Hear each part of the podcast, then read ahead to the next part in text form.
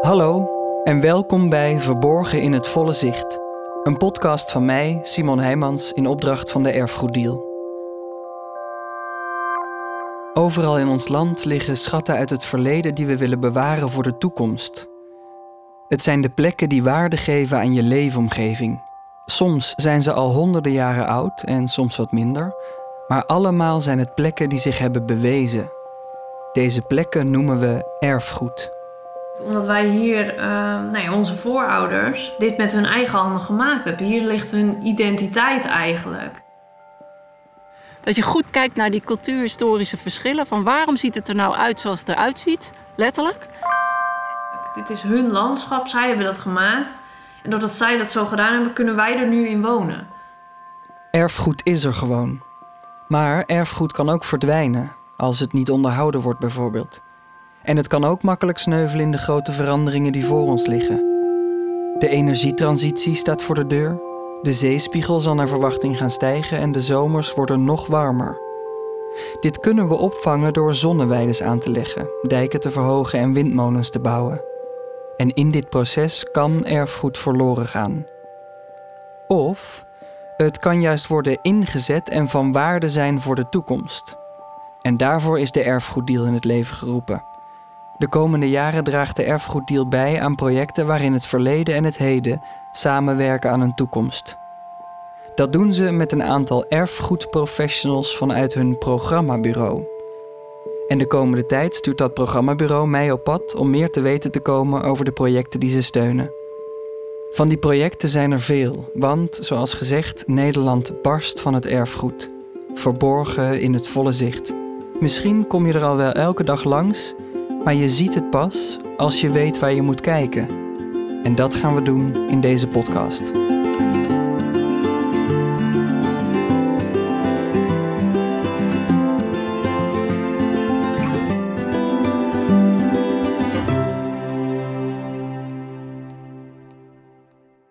In deze aflevering gaan we kijken naar de Amsterdam Wetlands. En voor de eerste informatie over dit project skype ik met Edwin van het programmabureau van de Erfgoeddeal. Waar gaat het om? Um, Amsterdam Wetlands is een heel groot, uh, ambitieus project. Uh, dat is een initiatief van de treinbeheerders in Noord-Holland. Uh, Staatsbosbeheer, dan degene met wie we de meeste contacten hebben. Maar die doen dat samen met natuurmonumenten.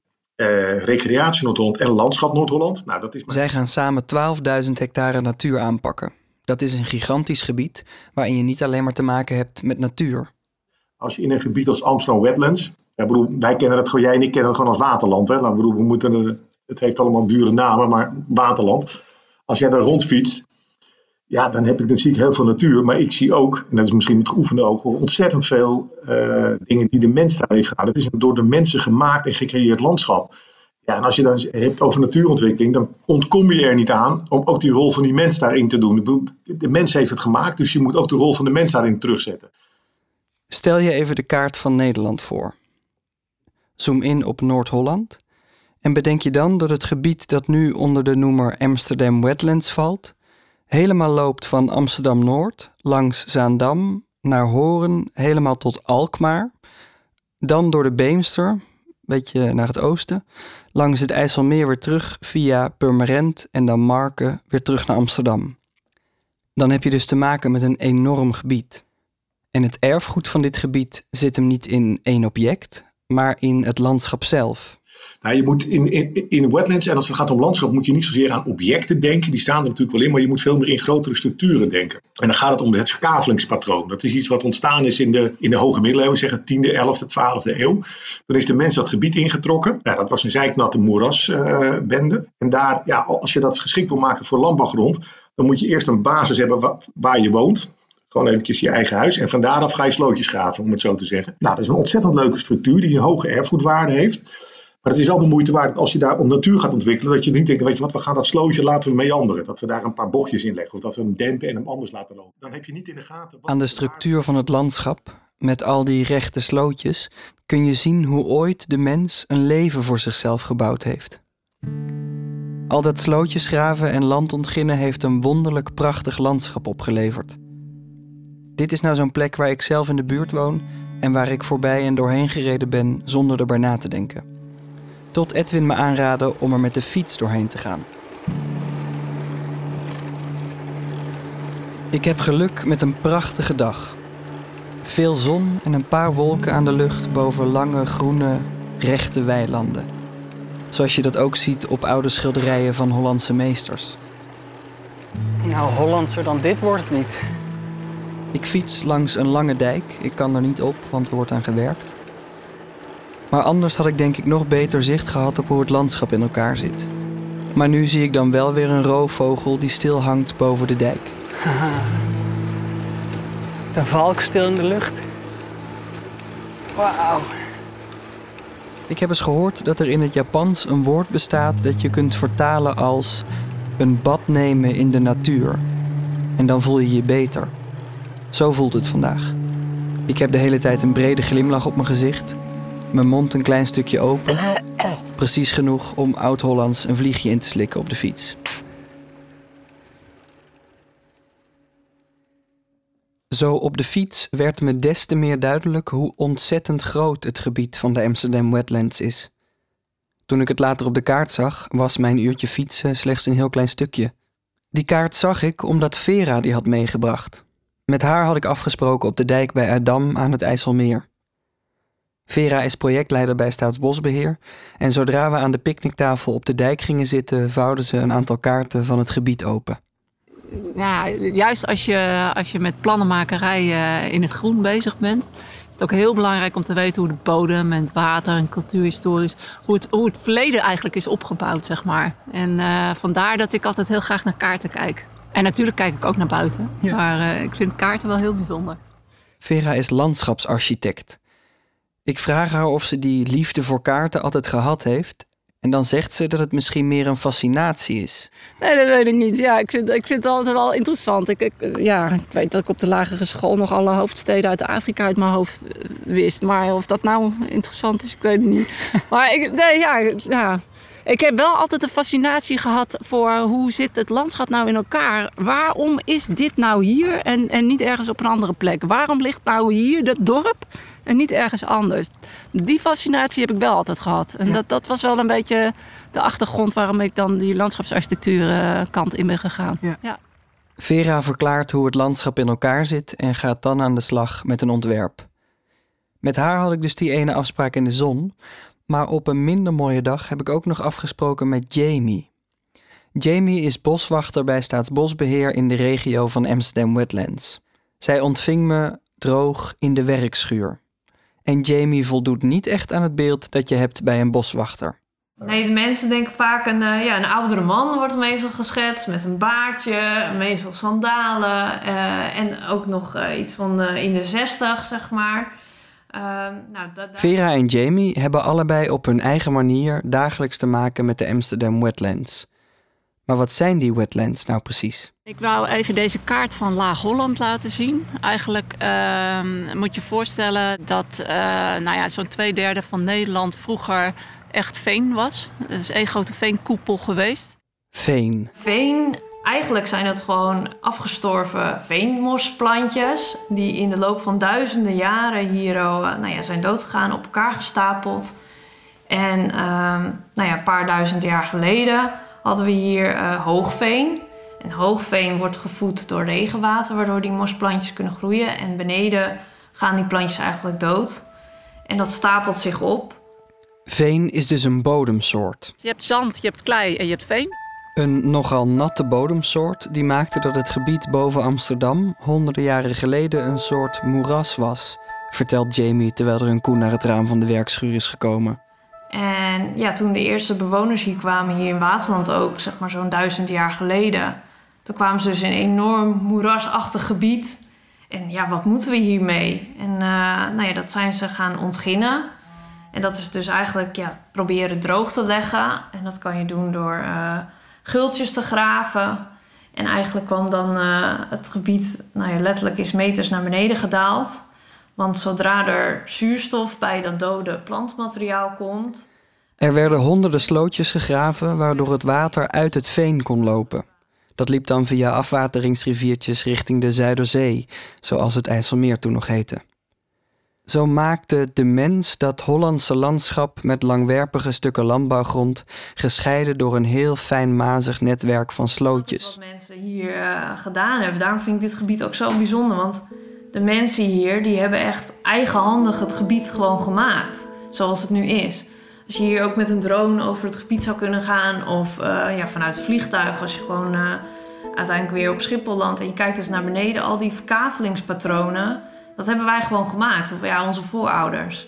En dat ja, letterlijk met de, met de schep in de grond. Uh, ja, je een, een slootje. In. Dit afwateren en ontginnen zorgde in die tijd voor heel veel nieuwe bruikbare landbouwgrond vlak bij Amsterdam. Zo kon voldaan worden aan de enorme vraag die toen ook al kwam uit de grote stad. Ja, zo is het landschap uh, boven Amsterdam ook uh, eeuwenlang verbouwd en, en gebruikt. Hè. Sinds 1100 is hier al echt wel sprake van uh, menselijke bewoning. Men ging ook melk verkopen aan de stad Amsterdam. Hè. Dat werd verkocht aan de stadhouderskade. Dat werd ook met melkschuitroutes werd dat ook vervoerd naar de stad toe. En uh, zo is dus eigenlijk zo dat hele uh, gebied boven Amsterdam um, als grote veenkoepel gaandeweg ook in gebruik genomen. En dat historisch landschap dat kan je ook lezen en kan je ook terugvinden als je dus goed naar die kaarten kijkt, zeg maar. Het landschap lezen. Vera gebruikt die uitdrukking vaker. Ze laat me zien hoe dat werkt. Ja, het landschap dat is gevormd door uh, de bodem, water, uh, wat erop leeft en door de, wat de mensenhand ervan gemaakt heeft. Ze wijst een meertje aan en vertelt dat dat ontstaan moet zijn toen ooit een keer de Zuiderzee overstroomde en daar, precies op die plek, een stuk van het land wegsloeg.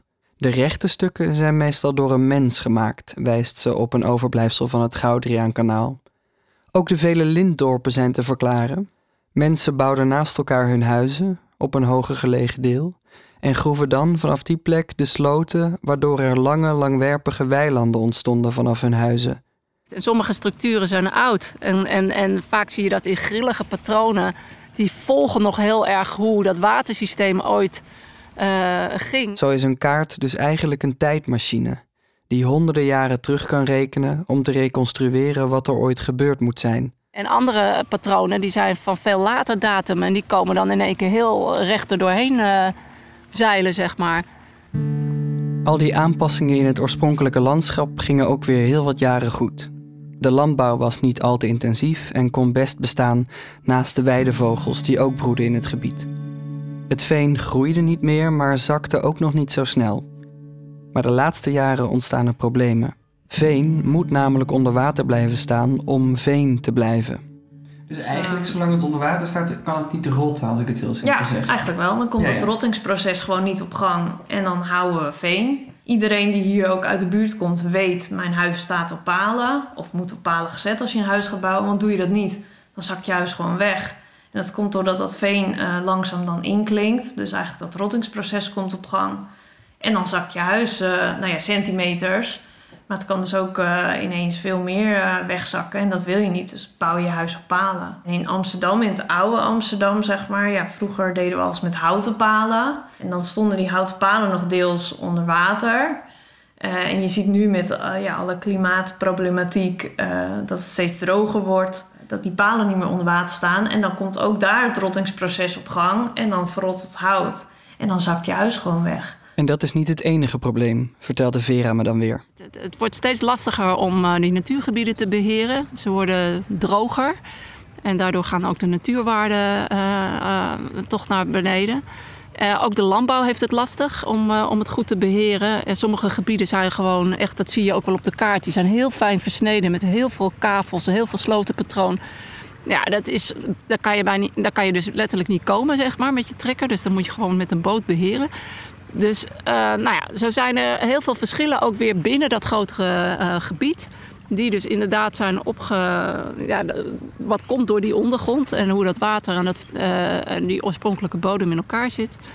En ehm, ja, dat, vonden we, dat vinden we toch een neergaande trend. En tel daar nog bij op de steeds hogere toeristische druk in het gebied, die naar verwachting de komende jaren nog meer zal toenemen. En dan is er nog een gevolg van het verdrogen van het veen, vertelt boswachter Jamie.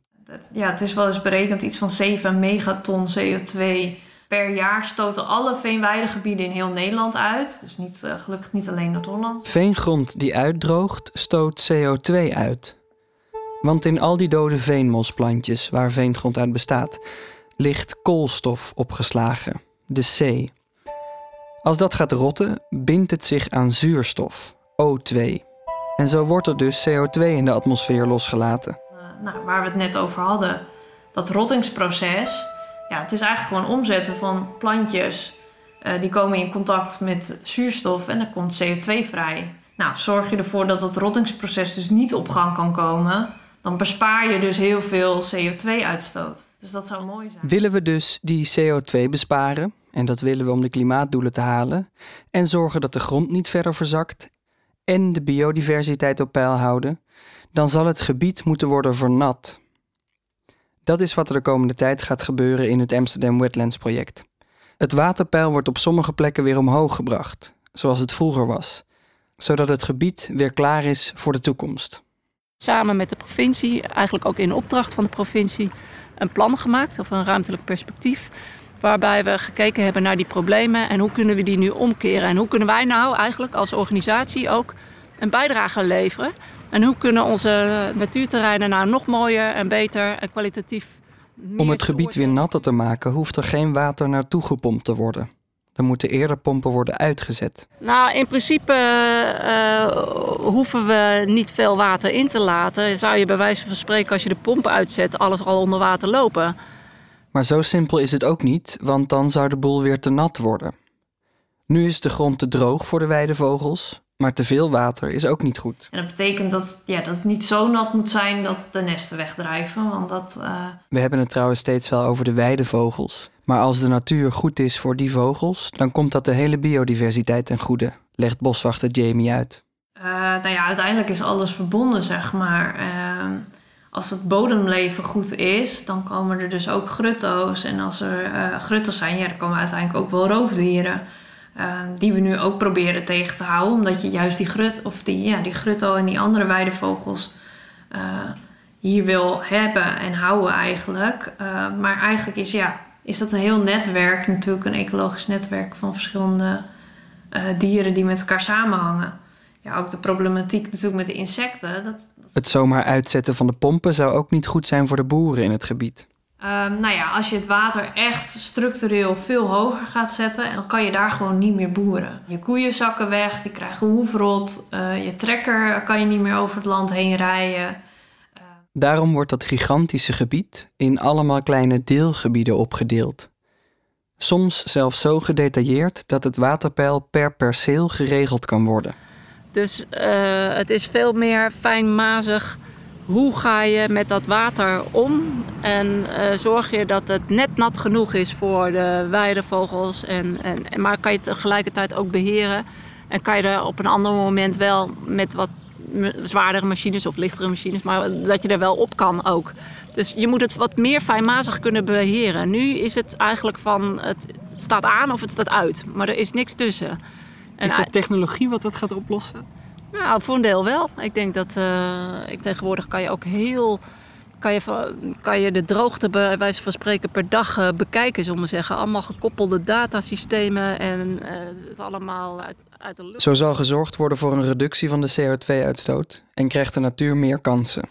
Maar dat betekent voor de boeren in het gebied die landpachten van Staatsbosbeheer dat er veel op ze afkomt. Ja, het is voor de boeren niet makkelijk. En uh, boeren die hebben, uh, en dat begrijp ik ook wel, die hebben, die, die hebben het natuurlijk zoveel op hun bordje nu. Ook met stikstof en uh, met de fosfaatrechten en, nou, en, en nu weer met, met het voer wat ze mogen gebruiken. Ehm, ja, dit komt er dan ook bij, zeg maar. En toch is het nodig om ook in dit gebied in actie te komen. Op sommige plekken zullen wij, denk ik ook vanwege de grotere belangen eh, zeggen van nou, hier, hier gaat het wel anders worden. Om te zorgen dat het landschap opgewassen is tegen de klimaatverandering. Zo het weer eigenlijk, uh, het wordt hier warmer, maar daardoor ook droger. Het weer wordt extremer.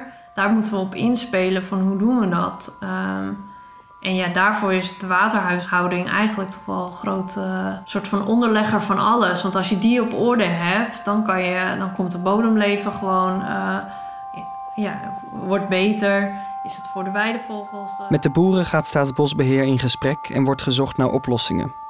Misschien kunnen sommige bedrijven op termijn wel verplaatst worden, bijvoorbeeld. Het wordt een hele opgave om alles voor elkaar te krijgen, maar dan betekent dit wel een flinke CO2-reductie. En behouden we de natuur en het landschap zoals het al te zien was op oude schilderijen van Hollandse meesters. Dit is Willem Maris, hij is van de Haagse school, zeg maar. Dit is echt een plaatje uit 1850. En wat ik hier leuk aan vind om te, te, te laten zien... is dat je eigenlijk de koeien in het water ziet, zeg maar. Je ziet een sloot, je ziet rietlanden aan de, aan de sloot. Je ziet die koeien een beetje in de nattigheid staan.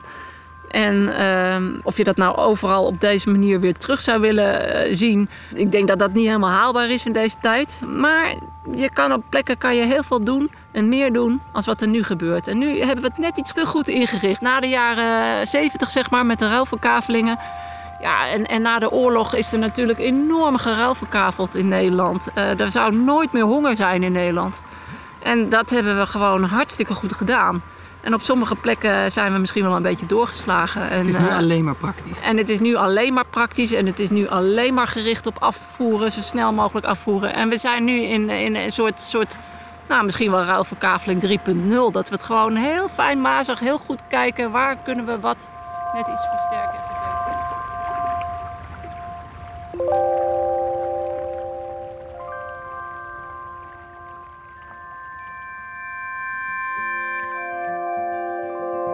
Je luisterde naar Verborgen in het Volle Zicht, een podcast van mij, Simon Heijmans, in opdracht van de Erfgoeddeal. Muziek in deze podcast is van Amir Vahidi en de audiomix werd gedaan door Sam Huisman. Wil je meer weten over wat de Erfgoeddeal doet? Kijk dan op www.erfgoeddeal.nl.